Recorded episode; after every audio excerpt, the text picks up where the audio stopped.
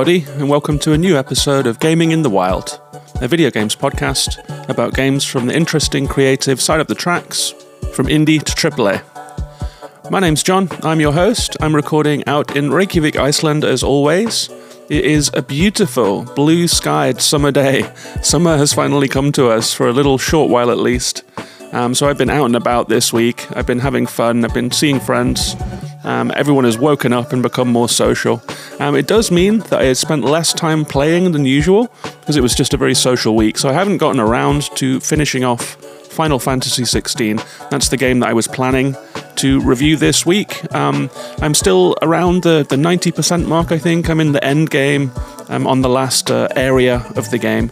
Um, so I will polish that one off in the next week and I will talk more about Final Fantasy XVI and give it a full, thorough review.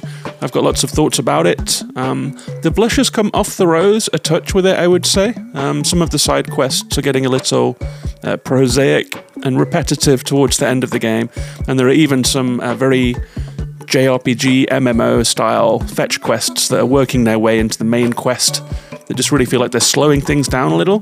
But I'm still loving the combat, I'm still enjoying the story, um, and I'm looking forward to seeing how that game wraps up.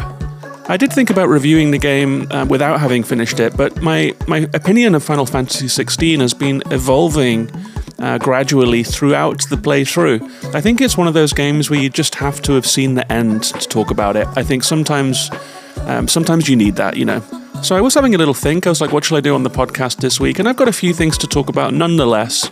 Um, it is the start of July, or it is since the last podcast, uh, the month has turned over to July. So I will run through the uh, the indie highlights that are coming out this month. And also, there's been a little game that has come out of nowhere and snuck into my life um, that I've been playing every day. It's a mobile game. It's a daily game. It's uh, it's called Coffee Golf, and it's a little bit like Wordle if it was um, putting and pitching and driving over a few holes of golf every day instead of nailing a five letter word. Um, so this one was introduced to me by Brian Scotia of the Pixelated Playgrounds podcast. So thank you to Brian. Um, it has taken over the Gaming in the Wild Discord like wildfire. Everyone has been playing Coffee Golf, and I was wondering whether there was enough meat on the bones to actually review the game on the podcast. But I started making notes, and honestly, I've got more notes for Coffee Golf than I had for games like Ravenlock and Hoa and Adios and other games that I reviewed lately. So, to my own surprise, I think there's more than enough to talk about with Coffee Golf. So, that will be the featured game of this episode in lieu of that Final Fantasy XVI review that will be coming next week. But before we get to Coffee Golf, let's have a look at the releases for July. A couple of them have come out already.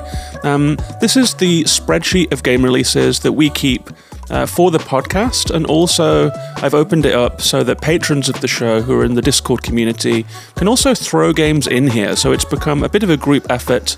Um, I would like to say a big thank you to anyone who has been contributing to this, all of the patrons who've been uh, pasting in games, developers, publishers, what platforms things are coming out on, what their release dates are, uh, trailer links, and all of that sort of stuff. It really does make keeping on top of what is coming out much easier. And I do like that it is uh, more of a community document now. It's not just my interests, games that catch my eye, it's games that catch a whole bunch of other people's eyes too. So it's a bit more uh, diverse in here than it used to be, I think. Um, but a couple of games have come out already. So Synapse or Synapse, depending on how you want to pronounce it, that came out on the 4th. Um, it's by nDreams, It's a PSVR 2 exclusive. Looks pretty cool to me. It's like this digital psychedelic VR shooter. Um, I don't have PSVR 2, so obviously I can't be playing it, but I do think it's one of the more um, eye catching games that has come out on PSVR 2 so far. So if you do have PSVR 2, then a Synapse, Synapse um, is maybe worth checking out. It has a 75 on Metacritic, um, so it's not blowing the doors off critically, but that's, that's a respectable score, and there isn't much to play on that system, so it's nice to see a new release there. Uh, on the 6th, a game called Guilt came out, spelt G Y L T, by Tequila Works. Um, this one looks a little bit like uh, Lost in Random, if you've seen that one, or Theia. It's one of those uh, polygonal um, third person adventures. This one has a stealth element to it. I skipped through a little playthrough on YouTube and it looked like the, the streamer that I was watching was spending a lot of time crouching and dodging and um, evading and all of that kind of stuff. It has a 69 on Metacritic, so iffy score, uh, but Guilt is out now too. And now moving on to games that are actually coming out this month. Um, on the 12th, this is one of the highlights of the month, I think. Oxenfree 2 Lost Signals is finally coming out by the Night School Studio. It is the sequel to the acclaimed indie gem Oxenfree. Um, Night School Studio was interestingly bought up by Netflix as part of their experimental venture into gaming. Um, so it's coming out for iOS devices and Android devices, which you will get for free if you have a Netflix subscription, and it's also coming out on Switch. Um, this is an interesting game. I mean, I really liked Oxenfree. I like the dynamic dialogue system where you can um, have a flowing conversation where you can kind of time your responses, and it's less like static and uh, turn turns each than a lot of video game dialogue. You can choose whether you want to interject. You can choose whether you want to bite your tongue, and the dialogue will evolve based on those choices. You can even interrupt people and cut them off and change the subject. It's really, really cool, actually. And the quality of the writing was very good too. It was very snappy. Um, and it had a little bit of that Stranger Things vibe to it, or like uh, Stand By Me or E.T., where there are young teens and um, science fiction goings on. Um, so it had a nice sort of nostalgic vibe to it as well. So Oxenfree 2 is one that I will be playing for sure, and that comes out on the 12th. On the 14th, it is time for Exoprimal. This is not a game that I will be playing, um, but a lot of people seem interested in it. It's the um, Capcom game. It's a team based shooter where you are fighting floods of dinosaurs that come pouring out of the sky. Um, it's a pretty snappy concept. I think the first trailer caught a lot of people's attention, like a tidal wave of dinosaurs that you have to deal with. Um, I think it has different modes and stuff. This is not my field of expertise whatsoever, but I believe there is a player versus player element to it. So I think it can be played in co-op or it can be played competitively. Um, people seem a little excited about that one. Exoprimal out on the 14th. Um, and also coming to Game Pass that one, so you can at least try it for free if you're interested. Um, on the 18th, um, this is one of my highlights too. I've got this one bolded up. It is Viewfinder, a game that I've mentioned several times. It is the uh, Portal like um, that seems related to games like The Witness, Superliminal, Manifold Garden, a first person puzzle game uh, where you take photographs um, and you can use them to alter the environment around you to make bridges appear, to make doors appear in blank walls. It's quite ingenious, it's quite nice looking. That's coming to PS5 on the 18th. Um, I have a review copy of Viewfinder and I have been playing through it, um, so I will be reviewing that one. I think there is an embargo until the uh, the 17th of July, and it comes out the next day on the 18th. So expect to hear me talking about Viewfinder. 18th, a busy a busy day actually. There's three games coming out on that day. First, Viewfinder. Second, a game called Full Void uh, by Out of the Bit. Uh, you may have heard me talk about that one before. I played it um, in Steam Next Fest. I think earlier this year or the end of last year. This is a pixel art inside. So it's a side scrolling platformer um, you are going through a world that has been taken over by nasty aliens that are hunting down all the people. Um, it's kind of cool, like you'll be walking through a cityscape, um, avoiding robots and hiding, but you will see through like the blind of a house behind you that there is an alien that seems to be either feeding on a human or tapping into its brain in some way, and you'll just see a silhouette um, against the blind. So it has this invasion of the body snatchers uh, Mars attacks kind of vibe to it. Um, I found it a little tricky and frustrating. Um, the controls were a little bit like that old school Prince of Persia, Another World flashback sort of vibe, a little bit like Planet of Lana. Um, but it, the pixel art is really nice. Um, if you want a pixel art inside, then Full Void is out on the 18th. Also out on the 18th is Tectonica by Firehose Games. Um, this is a first person factory automation game uh, where you have to harvest resources, build machines. Um, and from the looks of the trailer, um, you can build some very, very big, impressive, complex factories that are taking in resources and churning out whatever it is that they churn out. Probably uh, resources that you can then use again, like refining resources and machines and things like that. So, if you like a, a factory type game, it's a first person one, which is a little unusual for that kind of game. Those things are usually top down or something like that. That one's called Tectonica. On the 19th, a game called Let's Revolution is coming out by Ant Food. Um, it's coming out on PC and Mac. Um, it was in a wholesome direct, and it's described as a colourful roguelite puzzle mashup about stopping a narcissistic king from ruining your world. uh, flip tiles to uncover the hidden path to the king. So this one looks like a puzzle game. You're looking down a little grid. Um, you move across the grid. You flip a tile every time that you touch it, and you try and navigate through this little grid structure. Sometimes you will get encounters. Sometimes you'll get combat. Um, so it's got a little sort of card gamey, puzzle gamey feel to it. Um, only on PC and Mac, but Let's Revolution comes out on the 19th. Uh, three games on the 20th. Immortals of Avium. This is one that has been featured in a bunch of PlayStation stuff. Um, I've seen it in some showcases. It's it's that game where you cast magic with your hands. It is a first person game, a little bit like Ghostwire Tokyo, but rather than being in a, a dark, empty city, this one is in a bright, eye popping fantasy world. Um, also on the 20th, The Wandering Village by Stray Fawn Games. This is coming to Game Pass. It's like a, a village builder, but the twist here is that the village that you are building is on the back of a giant, lumbering, wandering, dragon like creature. So as you're building your village, you're actually on the, on the back, on the shell of a giant creature that is trundling through the world. It's quite a nice twist on that. It's got a nice little art style too, kind of inky, papercrafty art style. Uh, that one's called The Wandering Village. Also on the 20th, Lakeburg Legacies. Uh, this was in a Wholesome Direct 2. It's another survival management type game, this time mixed with RPG and social elements and based around Viking family trying to survive on a mysterious island. It's isometric, hand drawn, uh, very cute. Lakeburg Legacies, if you're into that kind of strategic social game, is on the 20th also. Uh, a couple more to go. On the 21st, Crime O'Clock comes out. It's out now on Switch, um, and it has a Metacritic score of 68. Um, so middling scores there, but I find this one pretty interesting. It looks like Toem. It has a monochrome, line drawn art style, and it's about investigating and moving through time um, to untangle crimes, to preempt crimes uh, before they happen. So you're moving through different times and talking to different people. Really nice art style. Um, the gameplay has been criticized as being a little simplistic, but I, I want to try Crime O'Clock. There's just something about it. Um, so I think I will be picking that one up at some point. But it comes out on Steam on the 21st anyway. I've requested a code for it. If that comes through, I will cover the game on Switch. Also on the 21st, a big one for Nintendo fans, it's Pikmin 4. Um, this one has a demo that I have not touched yet, and I'm dying to play it. Um, I'm going to pick up that demo. I have it downloaded. I'm going to pick that one up and play it this weekend, I think. Um, people who have played it have said that they played it several times. I, I know two different people who have played through the demo more than once so, promising signs for Pikmin 4. Three games to go. There is a game called Space Cats Tactics coming out on the 24th by Mitzi Games. This is a, a turn based spaceship battler.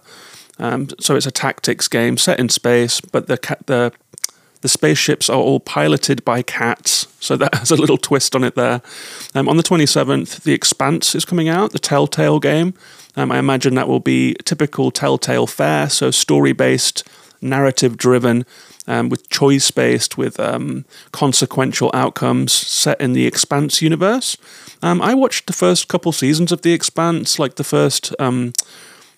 To the resolution of the big mystery at the heart of the first season. And then I really fell off it when Amazon took over the show. It seemed to lose a step. Um, I'm, I'm, vaguely interested in the Expanse universe. I think I'll wait and see what the reviews are like on that one. Um, and finally, on the 31st, another highlight for me we are finally seeing the release of Venba by Visai Games. This is coming to Game Pass and also to PC and all of the consoles. This is a cooking game with a really bright visual art style. It's also about Indian heritage, uh, family, how uh, food applies to socializing and nostalgia and family bonds, and uh, what a big part of culture it is. I'm really looking forward to Venba. That one's coming out on the 31st um, on PC and all of the consoles, and it will be on Game Pass, so we can try it for free. So my highlights of that from the month are Oxenfree 2 on the 12th, Viewfinder on the 18th, Crime O'Clock on the 21st, and Venba on the 31st. So four good indie games that I'll be playing for sure this month. And just before we get on to talking about the featured game of the episode, Coffee Golf, um, I would like to say a big thank you to all of the show's patrons um, who contributed to this spreadsheet of, uh, of game releases. If you would like to support the show and become a patron yourself, um, chip in some games for this spreadsheet, come and join our Discord. Um, and join in with our coffee golf a thon that we're all doing right now. Uh, you get 10 bonus episodes as well. And the Discord is a lovely place to come and talk to people, tell us what your taste is, um, suggest games for the podcast. Um, and just hang out basically. It's a really, really nice corner of the internet to talk about games. You're welcome to come and join us. You can do so at patreon.com slash gaming in the wild, uh, where you can become a patron from as little as a dollar a month. So I think it's a pretty good package. You get those 10 extra episodes, you get to come join the community, and you get a bunch of other cool perks as well. It's patreon.com slash gaming in the wild if you would like to join up. Um, and a big thank you to patron Soccer, who upped their pledge this month from three to five dollars. I always appreciate it when someone who has been hanging around a while um, seems to be feeling good about being a patron of the show and ups their pledge. That's a really nice thing to do. So thank you, Soccer. Thank you to all my patrons, and thank you to you if that sounds like something you might do. And with all of that said, let's move on and talk about the featured game of this episode Coffee Golf.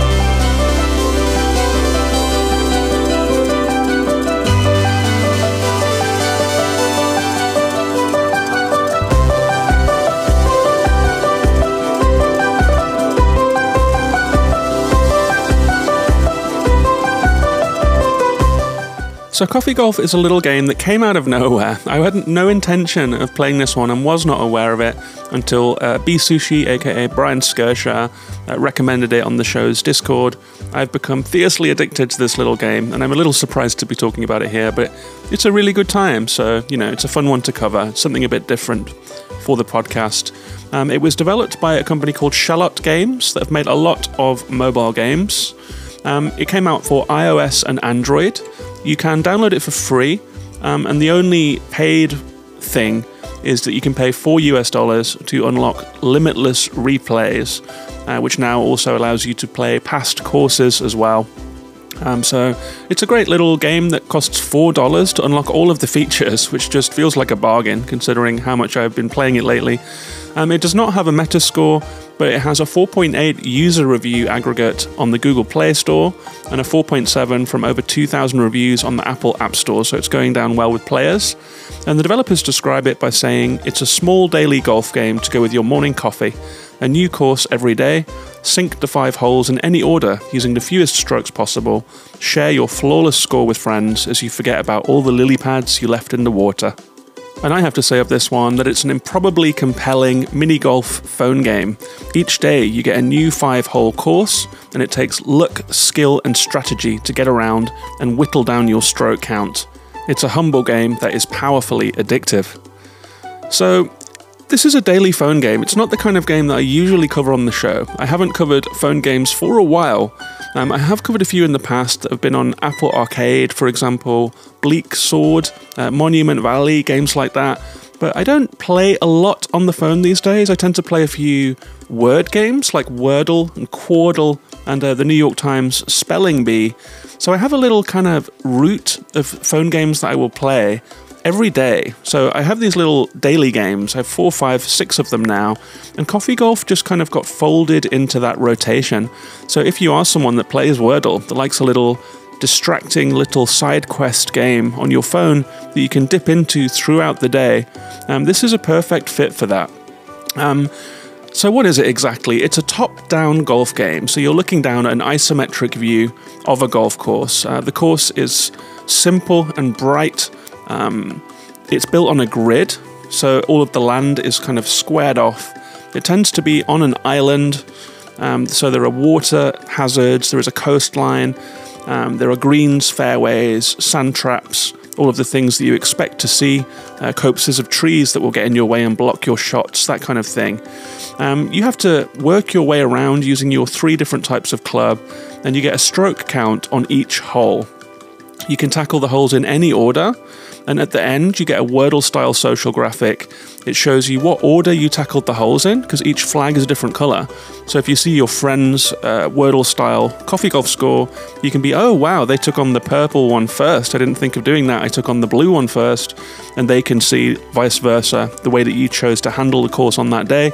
Um, each colored little block also has the number, the stroke count for that hole.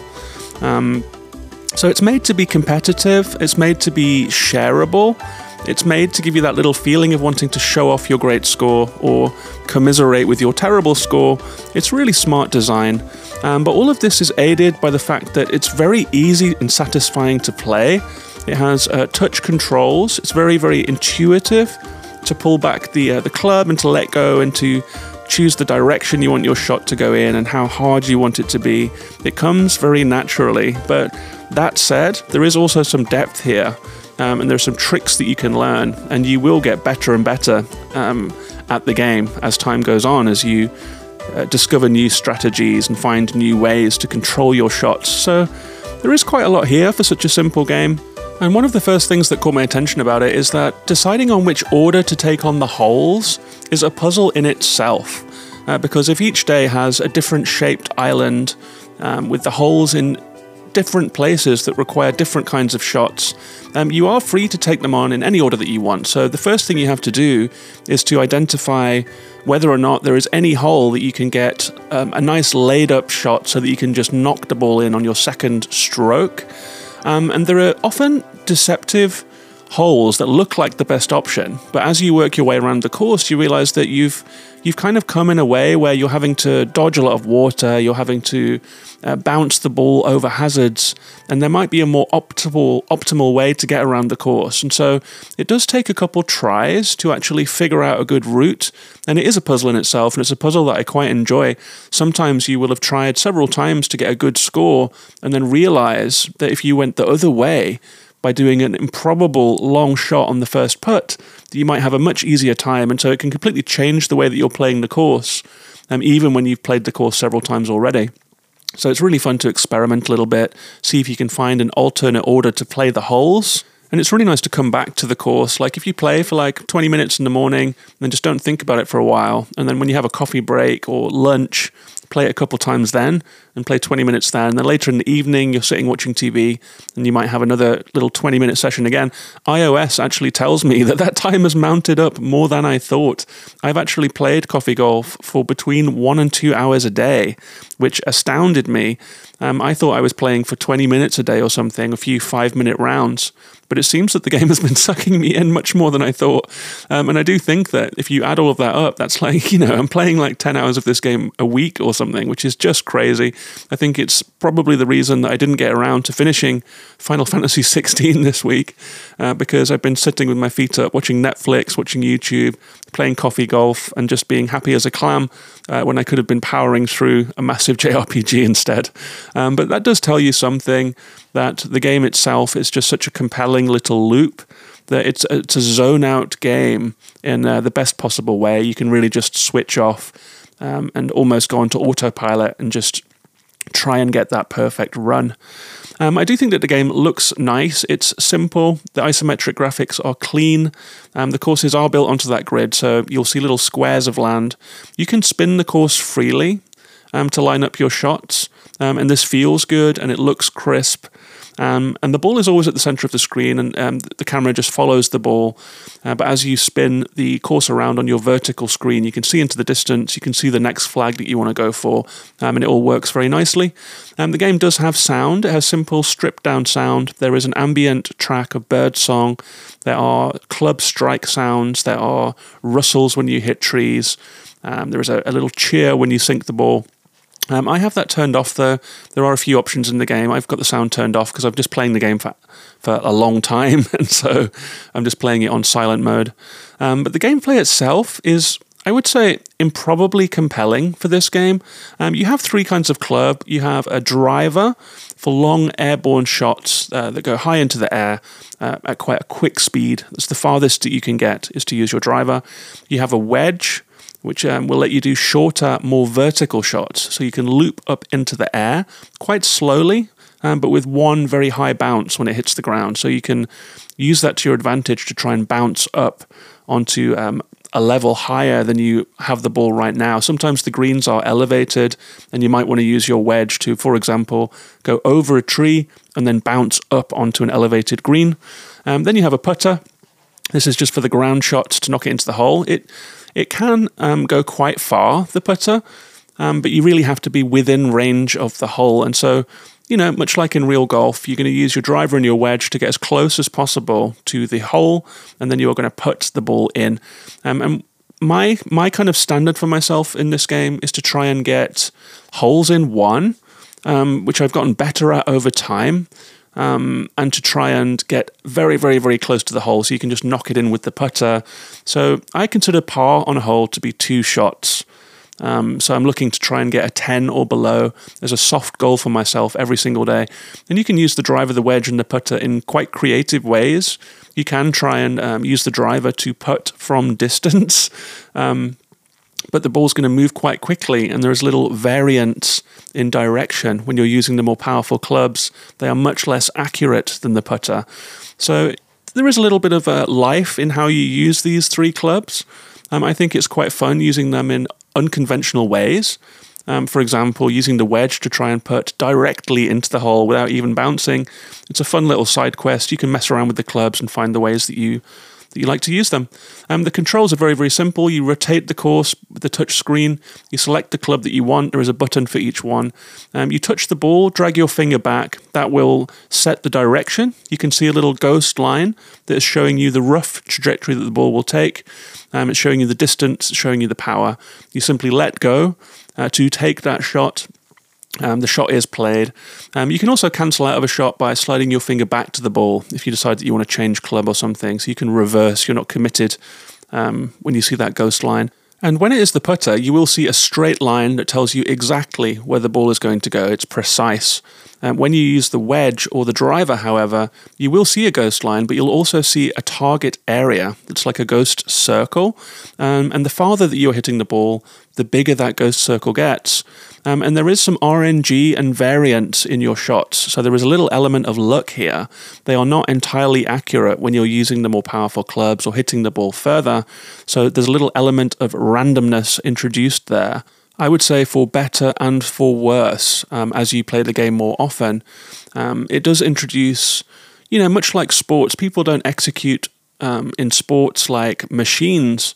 There is a human element to sport. You know, there is a shake of the of the hand as someone one is taking a shot. There is wind. There is uh, mood. All kinds of things affect sport. It does have random elements. It does have chance elements and luck elements as well as skill. So while the variance might be at times frustrating because you're trying to get an accurate shot and the game just doesn't let you uh, by making your ball skew off very slightly, making you miss a shot that you really wanted to get. Um, that's just the way the cookie crumbles, right? It's like if you're playing real golf, you don't hit a perfect shot every time. So the game is trying to simulate that little bit of uh, chaos um, that makes sport interesting in the first place. Um, there are hazards that you're going to have to avoid as you're going around. One of the worst ones is trees.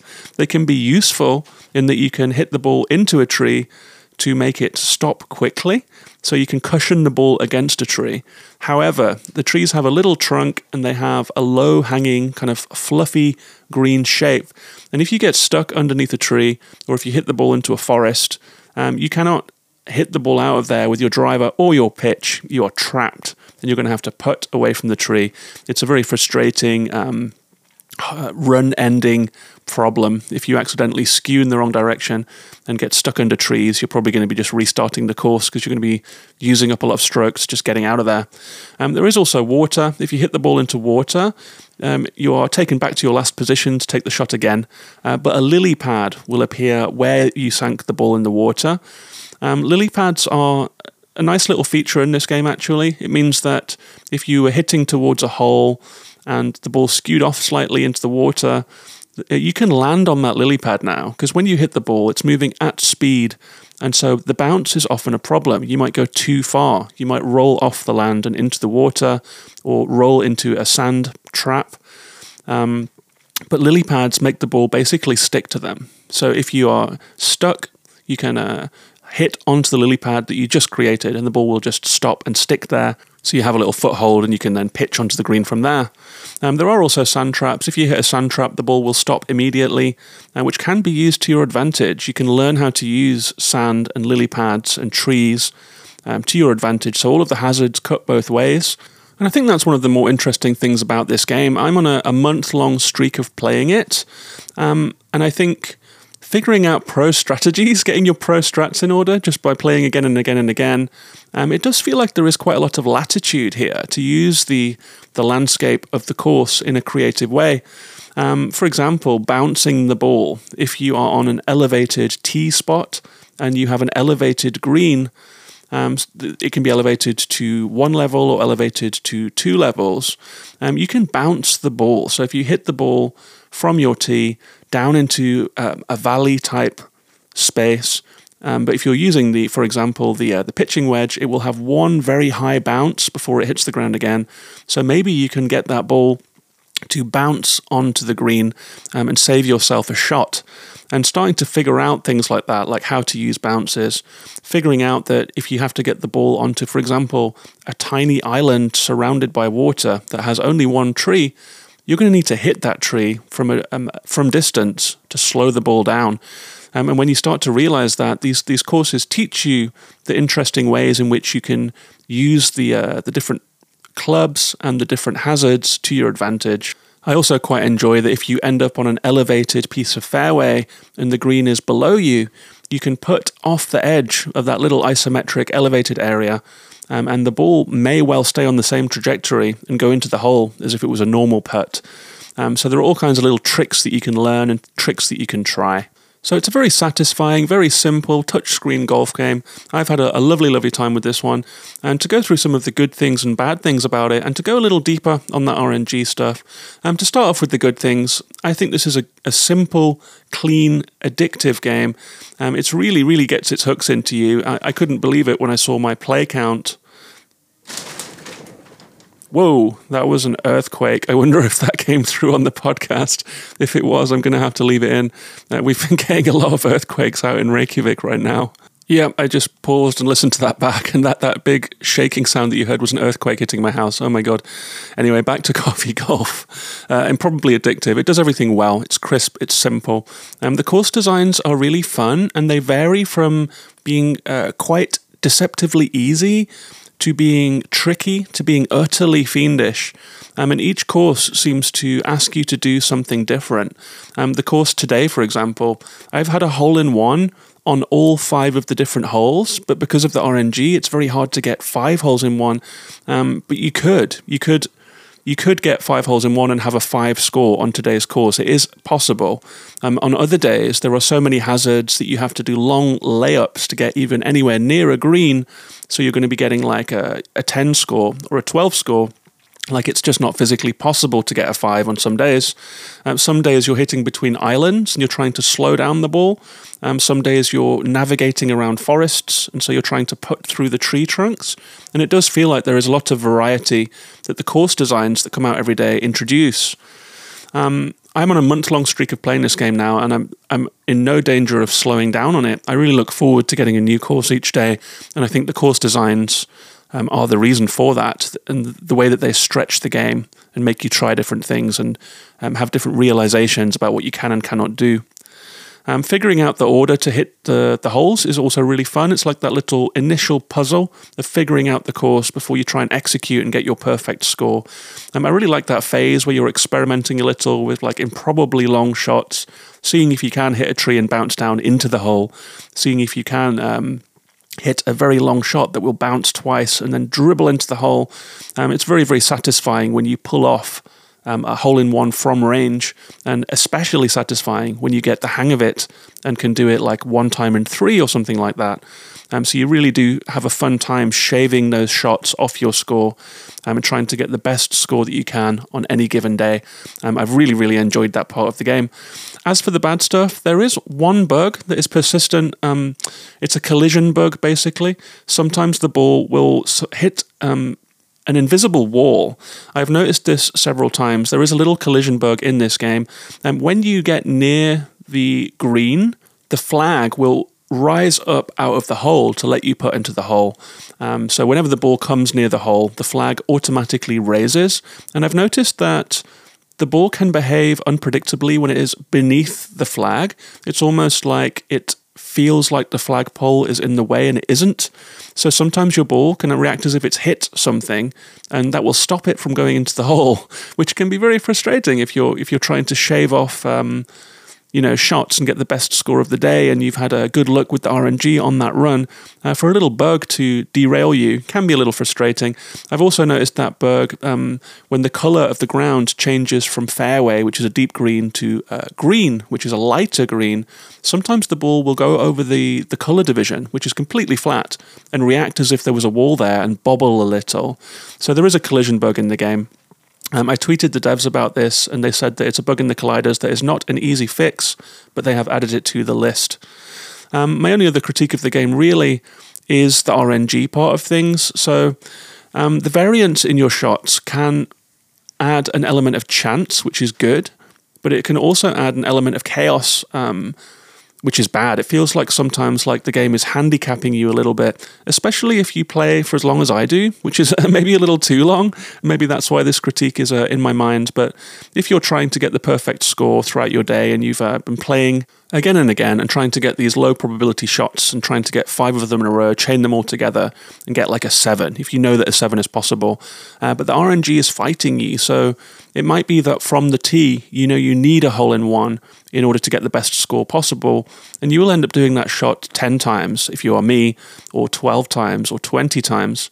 Um, sometimes it's a high probability, like you'll get it one time in three, and that's fine. Um, but sometimes it's a lower probability if it's a more difficult shot from range. And, and if you really want that hole in one before you continue through the rest of the course, you have to just hit that shot again and again and again until you get it. Um, and that can be relaxing. Um, I have found that to be a relaxing way to play the game, but it can also teeter into frustration. So sometimes the RNG making your shot skew off inaccurately. Um, if you're trying the same course again and again and again to, to get that perfect shot, um, it can sometimes feel like um, it's taking the um, the empowerment out of your hands as the player that you are wrestling against the RNG as your main opponent in this game uh, rather than trying to beat the course itself. So it ends up being this kind of player persistence versus RNG luck in whether you can land the perfect shots and get the perfect score. Um, other golf games handle this by introducing a skill element to hitting the perfect shot. For example, a timed button press or a little gauge where you have to land your power in the green to get the perfect power that you want. Um, so, or a QTE, that kind of thing. So, other golf games do try and introduce some skill alongside the chance, um, and that would make it feel like um, playing the course is more in the hands of the player rather than the RNG of the game. Um, I, I, do think that Coffee Golf is proving quite successful. The, de- the, developers have released a patch for it that made the shots a little more accurate. Um, they used to be kind of wildly inaccurate, and now they are less so. You will get um, a straight shot more often now. So they are supporting the game, they are listening. There is a Discord where you can go and talk to the developers and tell them your thoughts and share your scores. So I am hopeful that the game will continue to evolve over time. Um, and if it does well, then of course they have um, every incentive to support it. If people keep sharing those Wordle scores and the game just goes viral, um, and it, in more and more Discords and on more and more Twitter accounts, just like Wordle did, um, who knows? This is a, a, really lovely little game. It's I found it to be very relaxing to play, other than those little quibbles that I have, and I've spent an improbable amount of time on it. So I hope that the game does well. I encourage you to give it a try if you have an Android or an iOS phone. It is free to play, so you can see if you like it, and then drop that four bucks if you want to replay the courses to the, the degree of kind of perhaps improbable obsession I have is maybe a little too much, and we'll see how long that holds up. Uh, but this was a fun one to talk about. Thanks again to Brian for the recommendation. That is Coffee Golf.